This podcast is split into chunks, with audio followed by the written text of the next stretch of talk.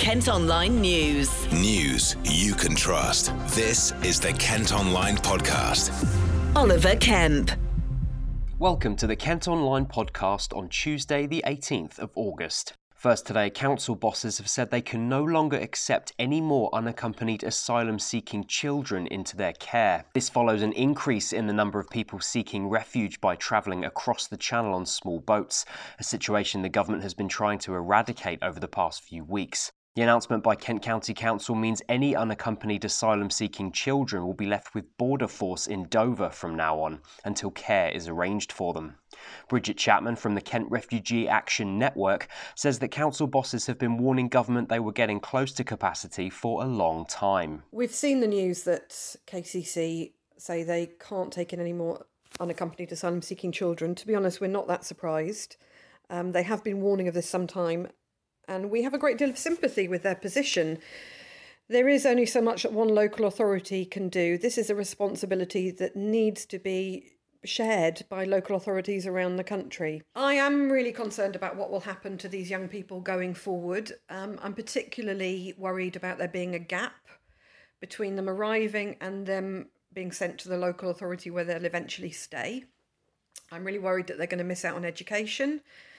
Um, and that it's going to be a period where they stay in Kent briefly, start to feel a little bit settled, and then they are once they have a network, a support network here, and friends that they're moved out of the area and that, that that is very traumatic for them. So that is something that's happened in the past. Council leader roger gough has been pushing to reinstate the national transfer scheme which would encourage other councils to take on the responsibility of unaccompanied asylum seeking children but when the scheme was first rolled out in 2016 and Kent asked for help, only 19 local authorities responded positively. We want to see the national transfer scheme reinstated. We want to see it reinstated really quickly, um, but we want to see it funded properly um, because all children need to be invested in. And we want to see it happening in a timely fashion so that young people aren't in an area for a period of time and then uprooted again because that is that is not good for them and it's not good for the communities that they're going to be integrated into. I think it's incredibly important that a resolution is found and found very quickly. We have no time to lose on this.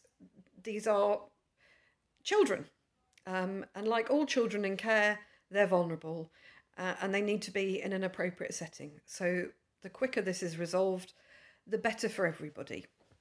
I do sympathise with KCC because I think that for a long time they haven't been funded properly for the amount of young people that they've been looking after. I think they've done a very creditable job under the circumstances, but it is time for other local authorities to step in and and take their share of the responsibility. Bridget is also concerned how much education these children might be missing out on while stuck in limbo with Border Force. One of the worries I have is that we're going to have a lot of young people who are out of education for a long period of time, and that is a disastrous thing in in anybody's um, education. When we saw over the summer when a lot of young British people didn't have access to education, that there was um, there's an increasing social divide because of that, and these young people are at a key stage of learning English. So, not having education for a period of time has a really devastating impact on them in my experience, most of these young people have really good asylum claims. They're likely to be successful and they're going to be staying with us long term. So it's not good for them if they're not in education, and it's not good for us if they're not in education. We want young people that are as well educated as they can possibly be so they can live happy, happy, healthy, and productive lives within our communities. To keep up with all the latest developments, go to kentonline.co.uk. Kent Online News. Elsewhere today, and universities have found themselves under pressure dealing with hundreds of calls from students after the government did a U turn on the grading system for A levels this year. It was thought around 40% of students found their grades significantly downgraded from the predictions calculated by their teachers. Many will be delighted at the news, but there is still plenty of confusion around the situation. Simone Davis is Director of Marketing Marketing and Recruitment at the University of Kent. It's been very, very busy. Um, we've been dealing with students who um, aren't sure what's happening and being quite worried about the situation. So, we've been having to reassure lots of students calling. Uh, hotlines open from 8am to 8pm, and it's just really, really busy. Twice as busy as it was this time last year. It was a bit quiet last night. I think people were just taking in everything that was being said, but we've had lots and lots of calls this morning from 8am when we opened. And as students are worried about what's happening, but we just really want to reassure them that if they have a place, they still have a place. And when they get their teacher assessed grades, to give us a call and we will talk them through what their options are. But we do still have places available.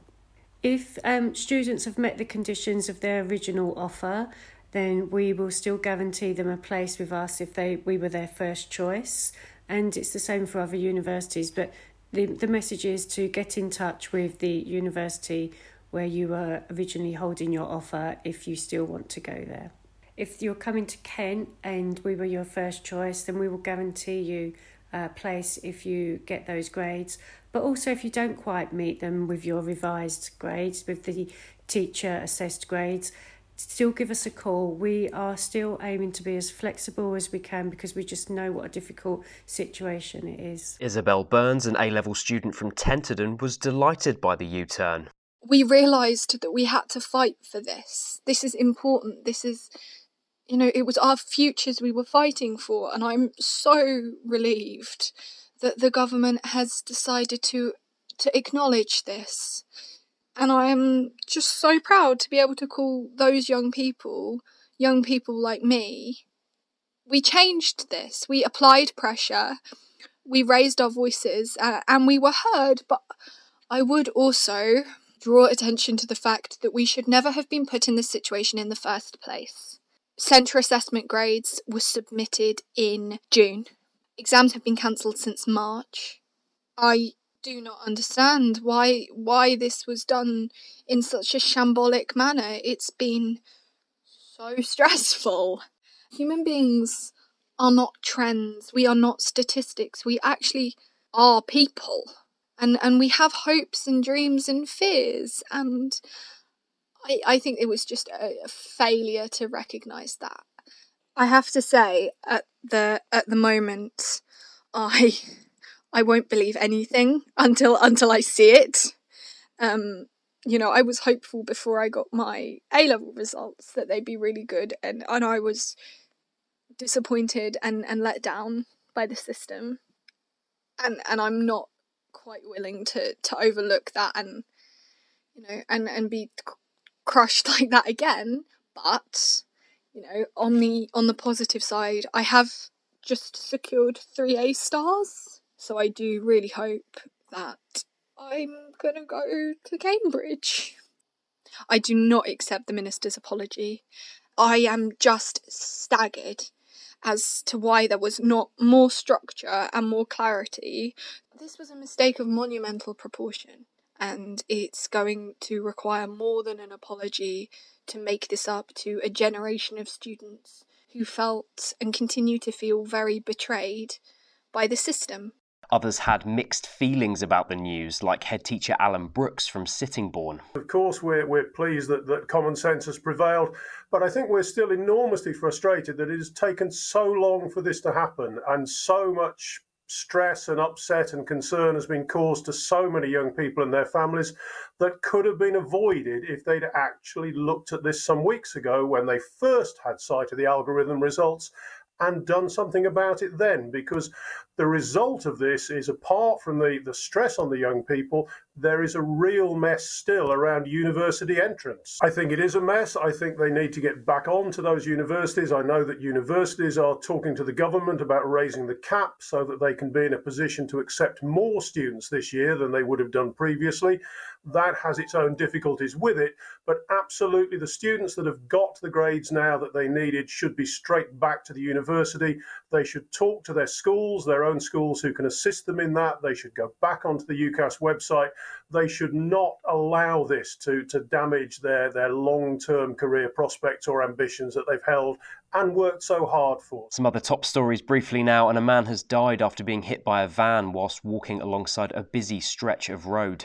The 20 year old, who has not been named, was walking on the London bound A2 carriageway by the Gravesend East Slip Road when he was hit by a white Vauxhall Movano van at 11.25 yesterday evening. A woman has been airlifted to hospital after accidentally cycling off a cliff. The cyclist is understood to have fallen over the precipice near Joss Bay in Broadstairs this afternoon following a major emergency response. And people in Ashford were startled awake by the sound of an explosion last night. Several residents reported hearing a noise which sounded like a bomb going off. The cause of the sound is yet to be confirmed, but it is believed to be from a lorry tyre which exploded in the Canterbury Road area. That's it for today, but you can now also subscribe to the IM News app to access all KM Group newspapers. Head to ilifmediasubs.co.uk. Kent Online News.